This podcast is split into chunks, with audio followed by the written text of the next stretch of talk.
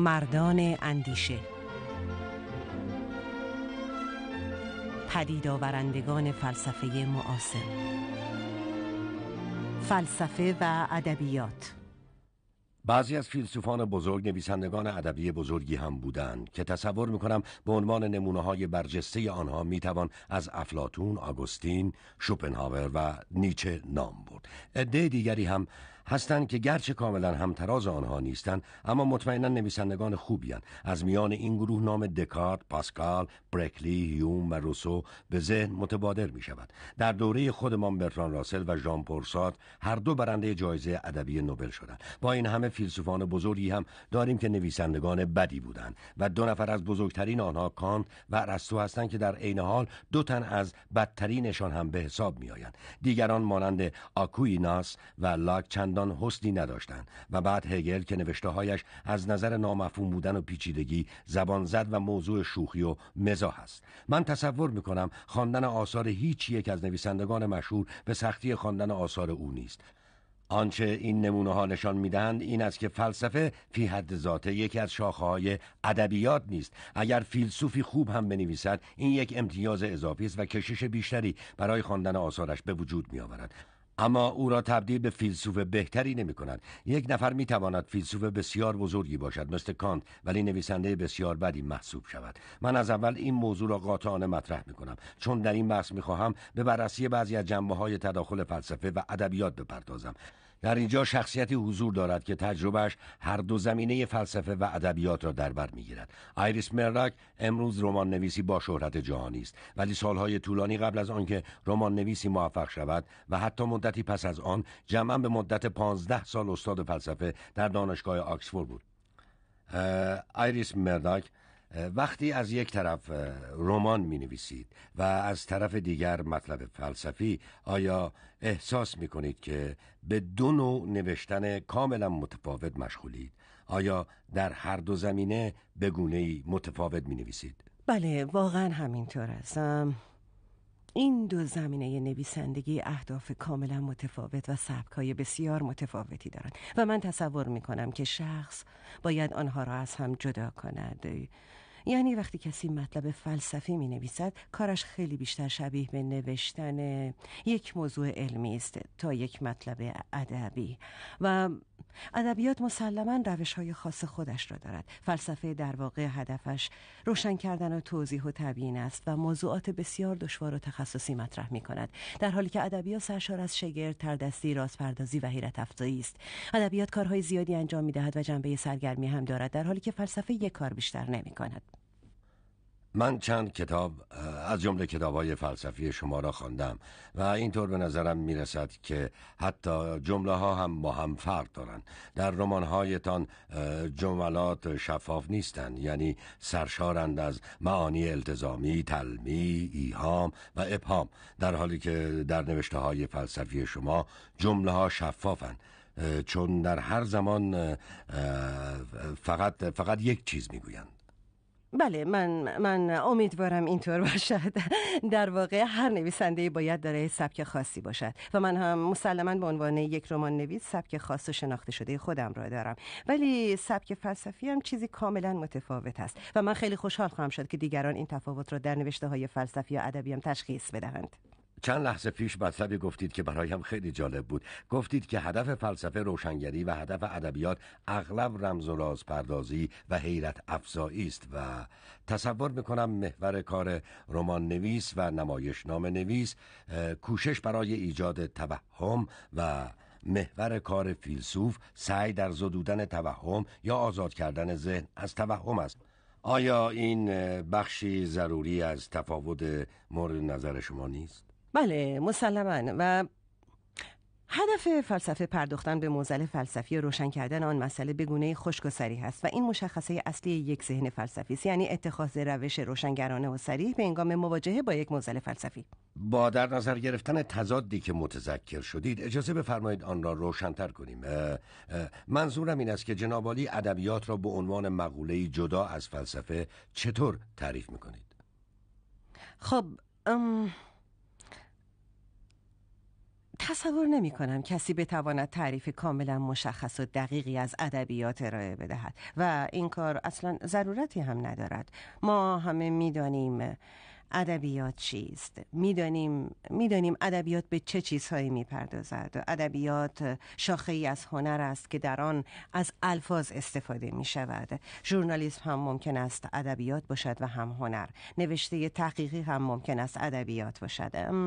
زمینه ادبیات بسیار بسیار متنوع و وسیع است و زمینه فلسفه برعکس خیلی محدود است. البته اگر فلسفه محدود اروپا را در نظر بگیرید یعنی یک زمینه محدود برای کار. بله در واقع زمینه وسیع زمینه وسیع و چند وجهی نیست. و موضوعاتی که در ابتدا بیان شده اغلب موضوعاتی است که امروز هم خاطر ما را به خودش مشغول می کند اگرچه موضوعاتی بسیار وسیع و بزرگ است به یک معنا می شود گفت که از نظر تعداد چندان زیاد نیست. وایت هد نکته مورد نظر شما را درباره تداوم مسائل فلسفی به طرز فراموش نشدنی بیان کرده و گفته سراسر فلسفه غرب چیزی جز حاشیه‌هایی بر فلسفه بله. افلاطون نیست. بله درست است. افلاتون نه تنها پدر فلسفه ما بلکه بهترین فیلسوف ماست. البته روش های فلسفه تغییر می کند ولی ما هنوز افلاتون را پشت سر نگذاشته ایم اما ادبیات زمینه وسیعی دارد و چند وچی و پیچیده است و این امر صرفا به این دلیل نیست که با افسانه سر کار دارد. چون زمینه های دیگری هم در ادبیات وجود دارد که با افسانه فاصله زیادی دارد. بله مثل نوشته های بله، تاریخی و زمینه های دیگری هم هست. بله. ولی در بخش اعظم ادبیات مثل شعر و داستان و نظایر آنها نقش بازی کردن و ظاهرسازی خیال پردازی و قصه گویی دخیل است. این امر به خصوص تا حدودی در مورد شعر و تصور می کنم کاملا و مطلقا در مورد داستان پردازی مستاق دارد. یعنی با نقش بازی کردن رویا بافی تظاهر کردن تخیل و قصه پردازی سر کار دارد. از این جهت به نظر من ادبیات پدیده بسیار طبیعی است و با زندگی روزمره خیلی نزدیک. ما همه قصه پردازی می‌کنیم. بله ما همه, همه در مورد زندگی معمولی خود قصه پردازی این پدیده های دنیاست بله. که داستان سرایی می‌کنیم. همه مرتب این کار را انجام می دهیم وقتی به خانه برمیگردیم کارهای روزانه ایمان را تعریف می کنیم و به آن شکل داستانی می دهیم و چیزهای بامزه و شیرینی به آن اضافه می کنیم و این واقعیت مهمی است در فلسفه هم شوخی های زیادی وجود دارد. بله در فلسفه هم جنبه های بله. وجود دارد. ولی دقیقا نمی شود اسمش رو شوخی گذاشت. بله. به نظر به نظر من فلسفه شوخی های خاص خودش را دارد. در واقع هستی ما در یک فضای ادبی میگذرد. ما با ادبیات زندگی می‌کنیم و ادبیات را استنشاق می‌کنیم. ما هنرمندان ادبی هستیم. دائما برای شکل دادن جالب و دلانگیز به تجربه هایی که شاید در نگاه اول کسالت آور و بی سر و ته به نظر می رسیدن مشغول به کار گرفتن زبان هستیم. این نکته که این شکل دادن تا چه حد از حقیقت دور می شود موضوعی است که هر هنرمندی باید با آن روبرو بشود. یعنی شخص نظم خاصی را بر واقعیات و بله بله. و سعی می کند از طریق نادیده گرفتن رنج هایش دل خودش را شاد کند. و در واقع یکی از انگیزه های عمیق برای آفرینش ادبیات یا گونه هنری تمایل به در هم شکستن بیشکلی جهان و دلشاد شدن از طریق ساختن صورت های مختلف از چیزی است که در غیر این صورت ممکن است آواری از پدیده های بی معنا به نظر برسد. بله سخن شما درباره دلشاد شدن این واقعیت را مشخص می کند که یکی از هدف های عمده ادبیات همیشه سرگرمی بوده است. اینطور نیست؟ بله بله. و من تصور نمی کنم این هدف هیچ ربطی به فلسفه داشته باشد. نه.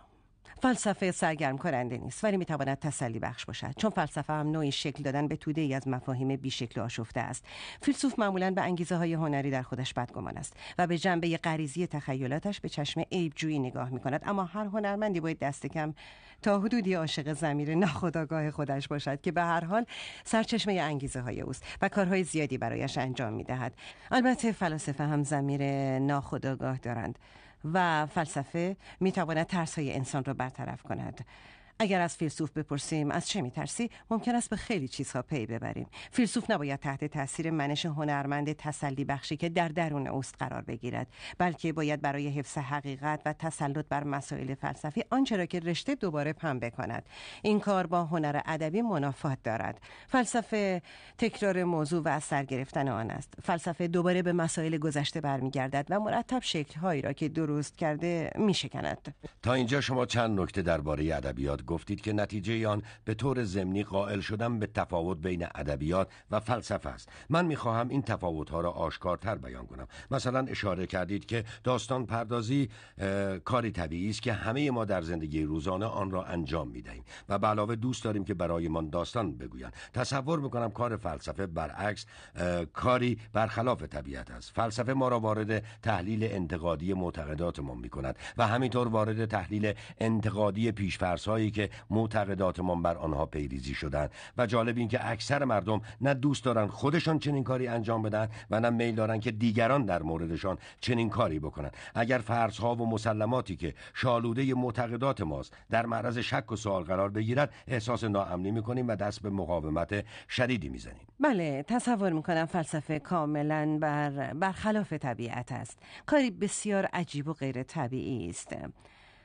هر معلم فلسفه یقینا چنین احساسی دارد که مردم اکراه دارند درگیر این جریان شوند. و شاید هم اصلا نمی‌دانند چطور باید این کار را بکنند چون دیدگاه های عجیب و غریبی در این زمینه مطرح می شود البته برخلاف فلاسفه مردم عادی شاید اصلا ندانند که این دیدگاه ها چیست و توضیح دادن در مورد اینکه این دیدگاه ها واقعا چه هستن برای فلاسفه هم کار مشکلی است. چون به ساختار ادراک بشر وابسته است و عمیقا ریشه ریشه در اعتقادات و دانش ما دارد و نهایتا در ارتباط با دنیایی که در آن زندگی می کنیم قرار می گیرد و اینکه زبان چطور با جهان و توضیح و تشریحان مرتبط می شود و این قبیل چیزها؟ و فلسفه نه علم است و نه هنر. این نکته مهم است که فلسفه علم نیست و به محض اینکه شخص به علم متوسل شود از دایره فلسفه بیرون می رود فلسفه کوششی است در عالم اندیشه برای ادراک و بیرون آوردن عمیقترین و کلیترین تصورات ما. و به آسانی نمی شود مردم را قانع کرد به سطحی که فلسفه در آن عمل می کند حتی نگاه کنند بله برتران راسل گفته که فلسفه عبارت از سوالاتی است که نمی‌دانیم چطور با آنها پاسخ بدهیم. آیزایا برلین و بسیاری از فلاسفه معاصر هم همین نظر را دارند. فلسفه مستلزم دیدن بیگانگی مطلق امور معنوس و کوشش برای صورتبندی پرسش های واقعا کاوشگرانه درباره آنهاست. گفتید که فلسفه علم نیست و من هم با شما هم عقیدم ولی مسلما بین علم و فلسفه مشترکات اساسی وجود دارد. یکی از آنها این است که در هر دو زمینه برای فهم جهان تلاش می شود و این تلاش صرفا ابراز نگرش های شخصی نیست. به عبارت دیگر در هر دو زمینه باید به ملاک هایی که خارج از ذهن خودمان هست رضایت بدهیم. میکوشیم در این زمینه ها چیزی بگوییم که به طور غیر شخصی صادق باشد و این برمیگردد به تفاوت مهم دیگری بین فلسفه و ادبیات. بله.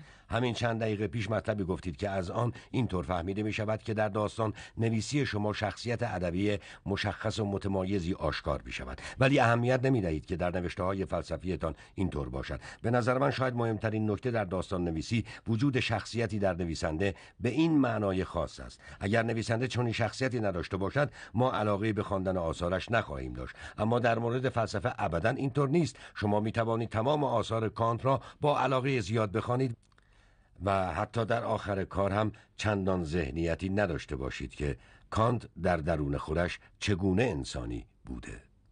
بله البته ویژگی های خود نویسنده با ویژگی های نوشتهش فرق دارد. ممکن است نویسنده آدم ملالانگیزی باشد. ولی نوشتهش اینطور نباشد و برعکس شاید بهتر است بین سبک نویسنده و حضور شخصی او فرق بگذاریم.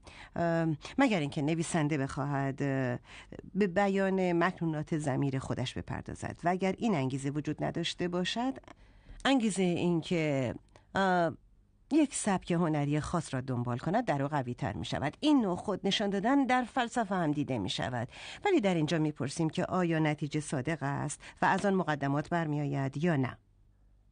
من هر وقت با دوستانی صحبت می کنم که ممکن است خیلی باهوش و تحصیل کرده هم باشند اما چیز زیادی از فلسفه نمی‌دانند اغلب از خلال صحبتهایشان می بینم آنها فرضا بر این می‌گذارند که فلسفه یکی از شاخه های ادبیات است و فیلسوف هم مثل مقاله نویس یا داستان نویس نظر شخصی خودش را درباره دنیا بیان می کند و با آسانی نمی شود توضیح داد که چرا اینطور نیست. تصور می کنم یکی از دلایلش این باشد که هر کدام از موضوعات فلسفی تاریخ و سرگذشتی دارد و هر فیلسوفی در مرحله معین یعنی از سیر تحولی آن پا به صحنه می‌گذارد و اگر بخواهد حرفی درباره آن بزند باید از همان نقطه بزند. ولا غیر. پس از این جهت هم فیلسوف مثل دانشمند علوم طبیعی است. بله. فلسفه فلسفه همان تاریخ فلسفه است. به این معنا که در مسائل فلسفی نوعی تحول و سیر تاریخی وجود دارد و فلسفه از این لحاظ بیش از هنر وابسته به تاریخ خود است. بله و تصور می‌کنم شاید این یکی از جهاتی باشد که نویسندگی هنری یعنی نوشتن نمایشنامه، رمان و شعر هم شخصیت پدید آورنده و هم شخصیت خواننده را به مراتب بیش از فلسفه درگیر می‌کند. فلسفه در واقع بیشتر نوعی فعالیت ذهنی است. ادبیات برای اینکه ادبیات باشد باید هیجانات ما را برانگیزد در حالی که فیلسوف هم مثل دانشمند کوشش فراوان به خرج می‌دهد تا توسل به هیجانات را از کار خودش دور کند. اینطور نیست؟ بله می توان گفت که ادبیات نوعی به کارگیری روش های معین برای برانگیختن احساسات خاصی است. از هنر حتی هنر ساده به این علت لذت می‌بریم که عمیقا و اغلب به طرزی در نیافتنی آرامش ما را بر هم می‌زند و این از جمله عللی است که هنر وقتی خوب است برای ما هم خوب است و وقتی بد است برای ما هم بد است. تا اینجا درباره تفاوت‌های بین فلسفه و ادبیات صحبت می‌کردیم و به نظر من تاکید بر این تفاوت‌ها مهم است ولی باید تصدیق کرد که بین آن دو مشترکاتی هم وجود دارد. از گفتگوهایی که سابق با هم داشتیم مثلا می‌دانم که بقیه شما گرچه فلسفه و ادبیات مفاهیم مختلفی از حقیقت در نظر دارند ولی مفهوم حقیقت محور هر دو زمینه است. بله من تصور می‌کنم که فلسفه و ادبیات گرچه تفاوت زیادی با هم دارند ولی در این حال دارای وجوه مشترکی هم هستند. شاید مهمترین نقطه مشترکی که فلسفه و ادبیات با هم دارند همین مسئله باشد که شما به آن اشاره کردید. به این معنی که هر دو در رابطه نزدیک با حقیقت قرار دارند. هر دو در جستجوی حقیقت هستند. در صدد مکاشفه و آشکار کردن حقیقتند و هر دو به شیوه خاص خود باعث روشنگری حقیقت می شوند. همیشه در مورد هر رشته که به بازندشی و تعمل نیاز داشته باشد نکته روشن کننده این است که ببینیم آن رشته چطور به نقد موضوع می پردازد و در نقد آن چه نوع واژگانی به کار می رود. مسئله صحت و دقت نقد و نقادی هم در ادبیات و هم در فلسفه به یک اندازه مطرح می شود. لطفا بیشتر توضیح بفرمایید چون موضوع فوقالعاده جالبی. ام خب ام یک نکته بسیار مهم که می توانیم در مورد ادبیات از دیدگاه نقادی بگوییم این است که ما اغلب ادبیات را محکوم می‌کنیم که احساساتی و خیال پردازانه به مفهوم بد کلمه است. اجازه بدهید به تضاد بین تخیل و خیال پردازی اشاره کنم. تخیل را معمولا نوعی خلاقیت مثبت می دانیم در حالی که خیال پردازی نوعی تسکین و تسلای شخصی است که بد است ولی تخیل خوب است. تصور می‌کنم هم فیلسوف و هم نویسنده باید با این تضاد بین تخیل و خیال پردازی و توهم برخورد کنند مسلم است که فلسفه نوعی فعالیت تخیلی هم هست که هر فیلسوف بزرگی به آن می‌پردازد. البته اغلب تصویرسازان کسانی هستند که تمثیل ها و تصاویر خارق العاده میآفرینند تا ذهنیت های خاصی را بیان کنند. و در اینجا خیال پردازی ها و توهمات هنرمند نقشی اساسی ایفا می کند و من تصور می کنم, تصور می کنم که نویسنده در مقایسه با فیلسوف در این زمینه دچار تضاد بیشتری می شود چون در ذهن او تخیل خلاق و خیال پردازی در کار داستان سرایی ممکن است دو نیروی بسیار نزدیک و تفکیک ناپذیر باشند. نمونه بارز آن رمان نویسی است. منظورم رمان های بعد و پیش پا افتاده است که در آنها خیال پردازی قهرمان داستان که در واقع همان نویسنده منتها با نامی مستعار است همه چیز را قبضه می کند مثل داستانهای عاشقانه یا داستانهای مهیج و پرماجرا که قهرمان داستان دلبسته کسی می شود و امثال و این نوع خیال پردازی مانع تخیل بارور و خلاق می شود و محکوم کردن اثر هنری به دلیل خیال پردازانه بودن آن به معنای محکوم کردن آن به دلیل دور بودنش از حقیقت است. این این برداشت این برداشت از حقیقت با آنچه فیلسوف در جستجوی آن است خیلی فرق دارد. اینطور نیست؟ خب فیلسوف به شکل مثبت با حقیقت روبرو می شود و قصد دارد نهایتا مسائل و مشکلات خاصی را حل کند. اینکه موفق به این کار می شود یا خیر موضوع دیگری است. ولی تصور می کنم همواره مسائل فلسفی خاصی وجود دارد که فیلسوف در صدد حل آنها ورمی آید نویسنده اهداف متعددی را دنبال می کند. فلسفه یک کار می کند ولی ادبیات کارهای زیادی انجام می دهد. در زمینه ادبیات چه در پدید آورنده و چه در استفاده کننده انگیزه های زیادی دخیل هستند؟ مثلا ادبیات ما را شاد می کند و جهان را به ما نشان می دهد ولی یک نکته مهم که در نظریه های در نظریه های فلسفی مربوط به هنر وجود دارد. به نظر من جنبه mimesis ادبیات است. mimesis یعنی یعنی اینکه هنر آینه دار طبیعت است. به عبارت دیگر ادبیات درباره دنیاست. این نکته ممکن است بدیهی به نظر برسد ولی البته بدیهی نیست چون بسیاری از افراد در این مورد نظر دیگری دارند و معتقدند که ادبیات mimesis نیست. همین سوال را می شود در مورد نقاشی هم مطرح کرد. البته این موضوع در مورد موسیقی چندان مصداق ندارد. ولی من تصور می کنم که بین ادبیات و نقاشی نکات مشترک بسیاری وجود دارد و مطالبی که به آن اشاره کردم در مورد نقاشی حتی با وضوح و سراحت بیشتری مشهود است. چند دقیقه پیش اشاره کردید که باید به نظریه های فلسفی در مورد ادبیات توجه خاصی داشته باشیم و من تصور می کنم که این کار فوق جالب و مفیدی است. به نظر شما کدام یک از نظریه های فلسفی در مورد هنر و طبعا ادبیات از همه جالب تر است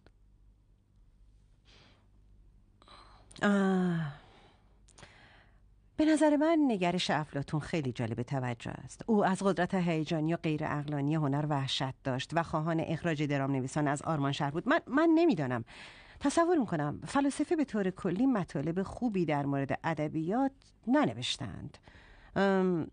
بخشی به این علت بوده که آنها ادبیات را در مقایسه با مسائلی مثل اخلاق و متافیزیک و امثال آنها کم اهمیت تلقی می کردند و نگرش هنری را فقط نوعی تصویر برداری از عالم واقع می دانستند و شاید چندان به طور جدی یا چندان کلی به آن توجه نمی کردند.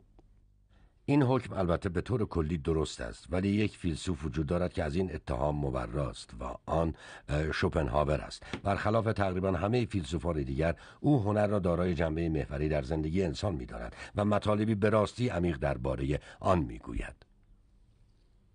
بله کاملا درست است. من, من, با این حرف کاملا موافقم و, و تصور می‌کنم کانت هم به هنر واقعا علاقه مند بود. نظر او در مورد هنر واقع بینانه تر از شوپنهاور است. ولی البته نظر شوپنهاور برای من خوشایند تر است. چون بنا به نظر او در هنر از قوای عقلی و اخلاقی استفاده اعلا می شود و هنر وسیله‌ای برای چیره شدن بر نفس و دیدن جهان است. شوپنهاور از این جهت که به وضوح به هنر عشق میورزد و آن را ارج می‌گذارد در میان فلاسفه استثناست.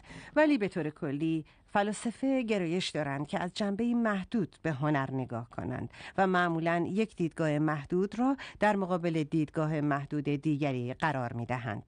به نظر من یکی از گرفتاری های موجود در تقریبا هر گونه فلسفه هنر انحصاری بودن آن است همین که کسی فکر کند که تمام هنر باید از فلان نو باشد لازم میآید هر چیز دیگری که در آن نظریه نمی گنجد هنر نباشد بله بله تصور می‌کنم. خوشبختانه هنرمندان چندان اعتنایی به فیلسوفان ندارند اما اما گاهی گاهی فلسفه می‌تواند به هنر آسیب برساند. می‌تواند مردم را نسبت به بعضی از اقسام هنر کور و بی توجه کند. گمان می‌کنم این آسیب پذیری در مورد نسل جوان و دانشجویان بیش از دیگران باشد. به خصوص وقتی موضوع هدف هنر مطرح می شود.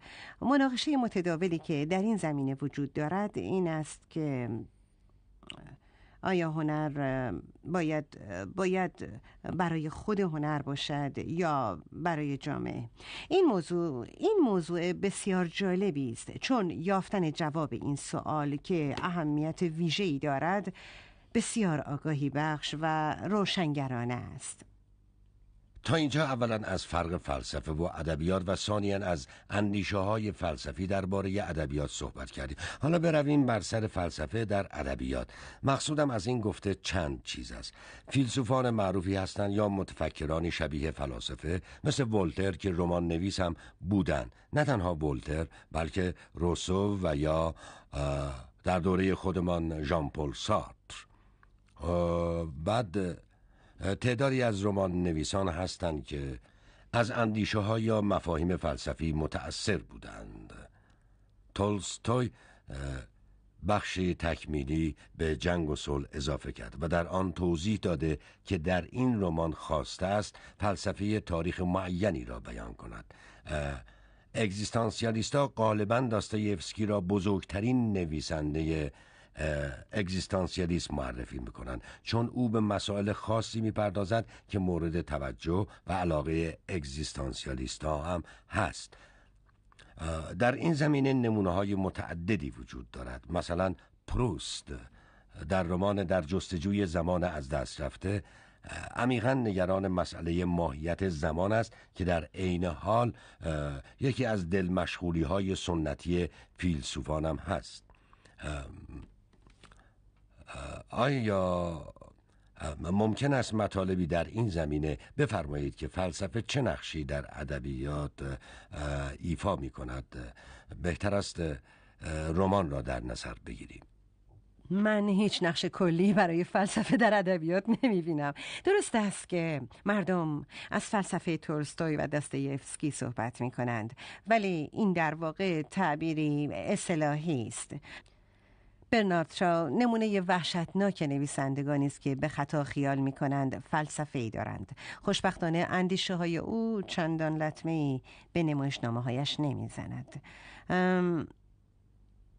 شک نیست که نویسندگان هم تحت تاثیر اندیشه های زمان خودشان قرار می گیرند و ممکن است به تغییرات فلسفی علاقه مند باشند. اما مقدار فلسفه ای که موفق به بیان آن می شوند احتمالا, احتمالا خیلی کم است. به نظر من همین که فلسفه وارد کار ادبی شود بازیشه دست نویسنده قرار می گیرد و حق هم همین است. اگر فلان, فلان رمان اندیشه کار هنری بدی باشد بهتر است اندیشه هایی که در آن هست جای دیگری گفته بشود و اگر کار هنری خوبی باشد اندیشه ها دگرگون می شوند یا به صورت تعملات تکه پاره ای در می آیند که به خاطر بقیه داستان تحملشان می کنیم در آثار رمان نویسان بزرگ قرن 19 هم مقدار زیادی بازی با اندیشه وجود دارد که کسی اعتراضی به آن نمی کند ولی نمی شود آن را فلسفه محسوب کرد.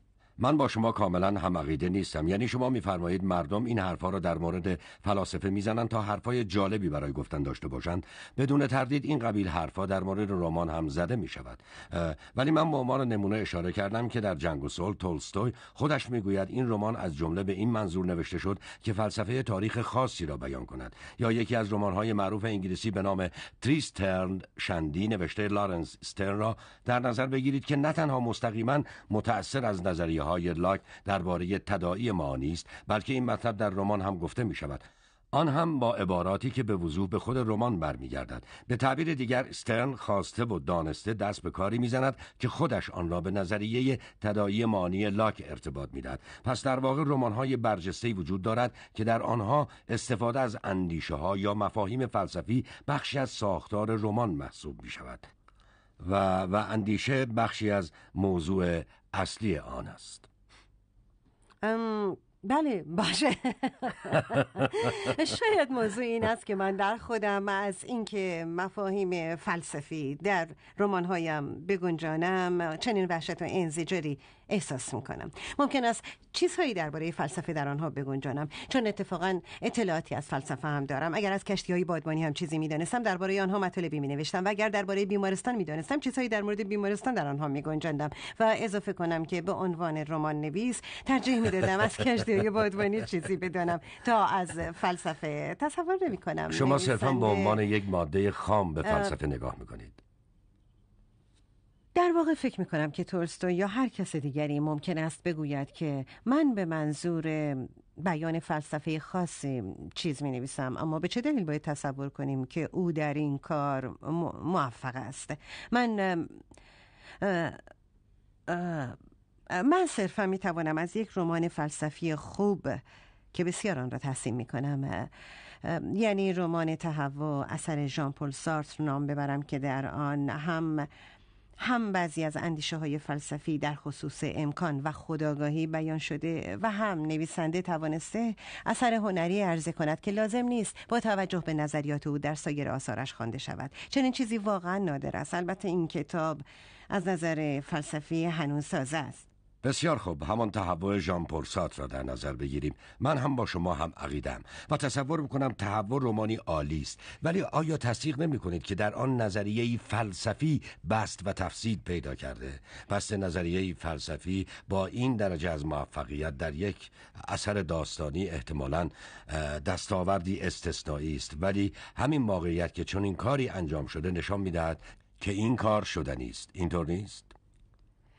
بله بله تصور می‌کنم شما دارید مرا به جایی سوق می‌دهید که تصور می‌کنم تصور می‌کنم بین من و شما اختلاف عقیده مهمی وجود دارد بله. که احتمالا به این سادگی ها در این بحث برطرف نمی شود به نظر من شما می‌خواهید بگویید که فلسفه به فلسفه در آثار مکتوب هنری جایی ندارد مگر مثل هر چیز دیگری به صورت ماده خام. در حالی که من می‌خواهم بگویم که در اینجا استثناهایی هم وجود دارد. بعضی از رمان‌های مهم از نظرات فلسفی نه به صورت ماده خام بلکه به صورت چیزی که به کتاب شکل می‌دهد استفاده می‌کنند.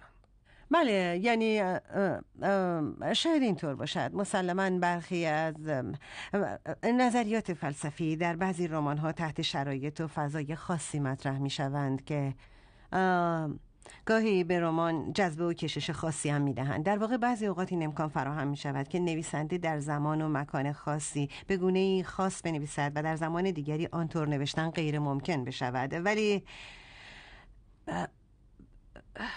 فکر می کنم اگزیستانسیالیسم در اینجا یک جور مورد خاص است. چون فی نفسه فلسفه ادبی است و بر ذهنیت بشر تاکید خاصی دارد. و آثار فوقالعاده سارتر دارای نوعی احساس ادبی است. کتاب هستی و نیستی پر از تصویرها و گفت هاست. سارتر جنبه های دراماتیک فلسفه هگل را مورد تاکید قرار می دهد که پر از نمونه های تاریخی است و در آنها حرکت اندیشه در چارچوب تقابل ها و تعارض ها لحاظ می شود اندیشه ها یا مفاهیم معمولا در تئاتر بهتر جا می افتند هرچند مثل مورد برنارد ممکن است اینجا نوعی پندار پوچ دخیل باشد. نمی‌دانم وجود انگیزه های قوی نظری چقدر به نمایشنامه های سارتر لطمه زده. ولی با خواندن سایر رمان های سارتر و همینطور سیمون دوبوار که من همه آنها را خیلی دوست دارم می شود دید که به محض بلند شدن صدای اگزیستانسیالیستی اثر هنری خشک و بیروح می شود به نظر من بله. بخت با سارتر یار بله. بوده که در مورد کتاب تهوع او چنین اتفاقی نیفتاده بله می‌خواهم به مطلبی که الان گفتید اشاره کنم که از فکر من هم چندان دور نبود. اجازه بدهید سوالی از نوع دیگر مطرح کنم که شما به عنوان متخصص هم در فلسفه و هم در رمان نویسی صلاحیت منحصر به فردی برای جوابگویی با آن دارید. یکی از جنبه های برجسته فلسفه در قرن بیستم به خصوص در دنیای آنگلوساکسون تصور و دل مشغولی کاملا جدیدی نسبت به زبان است. اینطور نیست؟ همینطور خودآگاهی نسبت به زبان که نتیجهش علاوه بر پدیده های دیگر استفاده دقیق و وسواسی از کلمات و مفاهیم و مانند آن است. آیا تصور میفرمایید؟ یعنی شما که ابتدا فلسفه خواندید و بعد رمان نویس شدید این مسئله در شیوه نگارش شما دخالت داشته یا شیوه نویسندگی شما را تحت تأثیر قرار داده؟ نه نه فکر نمی کنم اینطور باشد. یعنی من من قبول دارم که اخیرا توجه خاصی به زبان می شود و این حرف را هم قبول دارم که شرایط نسبت به گذشته کاملا تغییر کرده. یعنی هر نویسنده این ناچار است از این تغییرات تبعیت کند. بله. شما دیگر نمی توانید مثل رمان نویسان قرن 19 هم چیز بنویسید. نه. و البته آنقدرها هم خوب نیستیم و آثارمان در مقایسه با آثار نویسندگان قرن 19 هم چندان خوب نیست. ولی در ضمن متفاوت می نویسیم و برایمان مشکل است که مثل آنها بنویسیم بدون اینکه عامل شعن و اعتبار و موقعیت مطرح بشود. البته می‌دانم که بعضی از نویسندگان با این نظر من مخالفند. چرا نمی‌توانید مثل آنها بنویسید؟ پاسخ به این سوال خیلی مشکل است. نمی‌دانم یعنی نمی‌توانم دقیقا به این سوال جواب بدهم. ام تفاوت های آشکاری وجود دارد که مربوط به دیدگاه نویسنده و و رابطه او با شخصیت های داستان است. این رابطه چیزهای زیادی را درباره نگرش اخلاقی او نشان می‌دهد و این تفاوت فنی بین ما و نویسندگان قرن 19 هم از تحولی اخلاقی سرچشمه می‌گیرد که تحلیل آن مشکل است. ما جسارت آن را نداریم. و می ترسیم که بدون زرافت و خام و ساده به نظر برسیم. امروز اگر کسی از این حیث مثل نویسندگان قرن 19 هم بنویسد ترفندی ادبی به کار برده. کما اینکه گاهی بعضی ها به این شیوه متوسل می شوند همونطور که قبلا هم گفتم به نظر من موضوع ادبیات پیکار خیر و شر است. ولی در ادبیات امروز این موضوع به وضوح دیده نمی شود در عوض نوعی جو عدم اعتماد به نفس و کم جرأتی وجود دارد و شخصیت ها معمولا کماین تغییرات ادبی معلول علت های متعددند و خداگاهی درباره زبان ممکن است یکی از عوارض باشد نه یکی از علت ها این دگرگونی ها انقدر خیره کننده است و آنچنان توان آزمایی هایی مطرح می کند که به نظر می رسد ما باید از گذشتگانمان بهتر باشیم ولی کم کم به پایان بحث نزدیک می شویم ولی قبل از آن مایلم در خصوص این مسئله که رابطه رابطه نویسنده با شخصیت های داستان چه چیزی را درباره دیدگاه اخلاقی او آشکار می کند کمی کمی بیشتر صحبت بکنیم باید به خاطر داشته باشیم که خود زبان وسیله اخلاقی است و تقریبا هر هر نوع کاربرد زبان ارزش ها را انتقال می دهد. یکی از راهاتی که ما همیشه از نظر اخلاقی فعال میمانیم همین است زندگی و ادبیات هر دو هر دو به اخلاق آمیختند اگر می‌خواستیم اگر می‌خواستیم این اتاق را توصیف کنیم تعریفی که ارائه می‌کردیم به طور طبیعی شامل انواع ارزش ها می‌شد. ارزش فقط به طور مصنوعی و به سختی برای مقاصد علمی از زبان حذف می شود بنابراین رمان نویس هر طور که بنویسد ارزش هایی را که به آنها پایبند است آشکار می کند و به خصوص چون موضوع نوشتهش رفتار انسان هاست الزامن می بایست میبایست در مورد ارزش ها قضاوت کند. قبلا گفتم که گفتم که کار هنری هم دارای فرم و شکل است و هم جنبه میمسیس یا بازنما یا نمایش دارد. و این دو البته گاهی با هم در تضاد قرار می گیرند در رمان این تضاد ممکن است به شکل کشاکش بین بین شخصیت ها و طرح داستان ظاهر بشود. آیا نویسنده شخصیت های داستان را برای اینکه با طرح داستان یا داوری های خودش و موضوع سازگار بشوند محدود محدود و مقید می کند یا کنار می کشد و می شخصیت ها بدون در نظر گرفتن طرح داستان یا هر گونه لحن مسلط خودشان مستقل از او و مستقل از یکدیگر پرورش پیدا کنند. نویسنده چطور نشان می دهد که شخصیت های داستان مورد تایید او هستند یا نیستند؟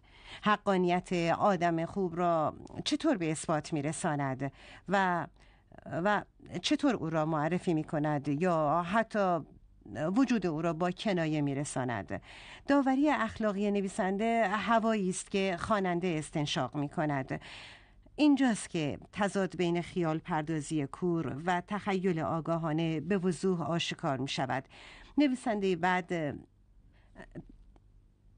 تسلیم وسواس های فکری خودش می شود و بدون توجه به حق و عدالت یعنی بدون توجیه هنری مناسب بعضی از شخصیت ها را عزیز و بقیه را ذلیل می کند روشن است که تصور واقعیت چگونه در اینجا وارد داوری ادبی می شود نویسنده خوب داوری عادل و باشعور است.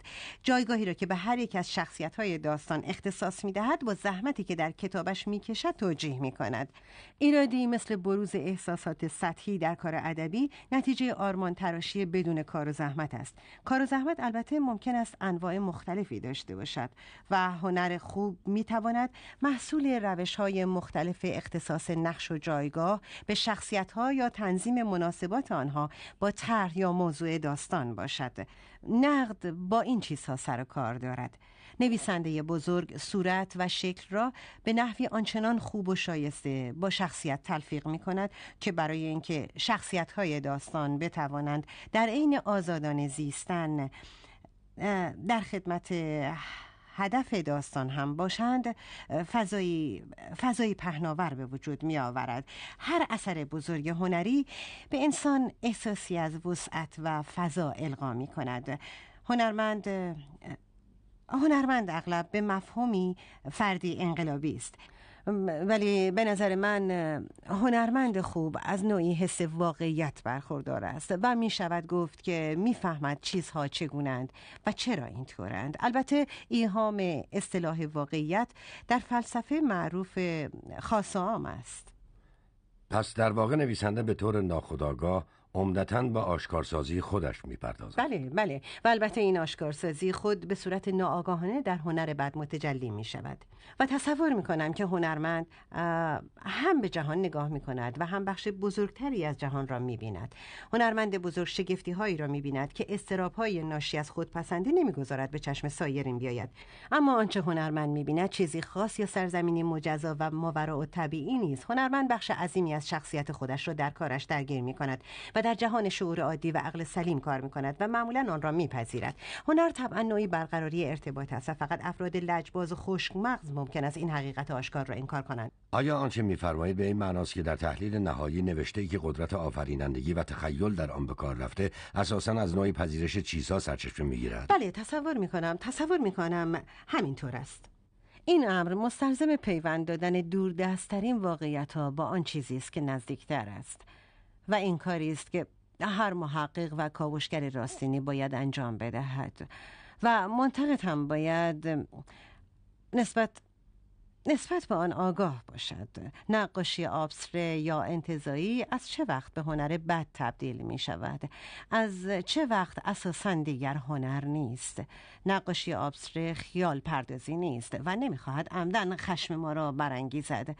بلکه با ماهیت فضا و رنگ مرتبط است. نقاش آبسره در در دنیایی زندگی می کند و نقاشی هایش در دنیایی دیده می شوند که در آن فرض بر این قرار گرفته که رنگ چیزی جز سطح اشیا نیست و آگاهی او به این امر قسمتی از مشکلی است که دارد.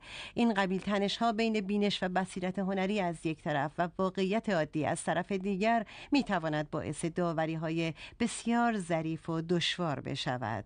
ادبیات ادبیات با شیوه زندگی ما ارتباط دارد. آیا تصور می کنید که پذیرش واقعیت به این صورت مستلزم محافظه کاری است؟ این نوع پذیرش ممکن است از علاقه شدید سرچشمه بگیرد. لااقل در مورد افراد شاید به جای محافظه کاری بهتر است بگوییم تسامو یا بردباری. نکته جالبی است. بله من من مطمئن نیستم. من, من, سعی می کنم ببخشید از دیدگاه خودم و با توجه به یک به به فراست و شعور معمولی قضیه را روشن کنم. پاره ای از نظرات فلسفی هستند که نویسنده با آنها گرایش پیدا می کند به طور مثال هنر، هنرمند بزرگ این مجموعه کامل و بیکران چیزهای غیر از خودش را می‌بیند و جهان را صرفا به شکل و شمایل خودش مجسم نمی کند و می‌تواند محورهای مختلف واقعیت دور از خودش را در خیالش بگنجاند و مجسم کند. و این این اندیشه است که اکثر نویسندگان با آن درگیر هستند. ولی ولی قدرت هنری آنها دقیقا از میان همان دنیایی به ظهور می رسد که زندگی ما به عنوان نویسنده در آن تداوم پیدا می کند و ما معتقدات عجیب و غریبی در مورد موضوعاتی مثل مسئولیت های اخلاقی داریم. در اینجا می خواهم مجددا به نقاشی انتظایی اشاره کنم. ما ما در دنیای زندگی می کنیم که به چیزهای عینی و رنگها و مانند آنها بیشتر گرایش داریم. نمی‌دانم. نظریه نظریه جالبی است که بگوییم هنرمندان همیشه محافظه کارند. شاید شاید علتش این است که آنها شکیبایی خاصی دارند. تصور می‌کنم نوعی بردباری در اینجا مطرح است. از از محافظه کاری مطمئن نیستم. ولی تصور می‌کنم که هنرمندان بزرگ واقعا بردبار هستند. همیشه نسیمی از بردباری بلند نظری سعه صدر و مهربانی تو هم با شعور در کارهای شکسپیر میوزد. چون او خیلی چیزها را می‌بیند. می‌بیند که مردم چقدر با هم تفاوت دارند و چرا تفاوت دارند و دیدگاههایشان نسبت به دنیا چقدر با هم فرق دارد. و تصور می‌کنم که این نوعی فضیلت محسوب می‌شود و وقتی دولت های خودکامه یک کتاز به تعقیب و آزار هنرمند برمیخیزند می‌خواهند همین فضیلت را نابود کنند. مرداگ من تصور می‌کنم همینجا بحث را خاتمه بدهیم. اگرچه بحث نیمه تمام مانده و علت این هم نفس موضوع بحث است به هر حال فکر می‌کنم باید همینجا بحث را به پایان ببریم. بی نهایت از شما سپاس گذارم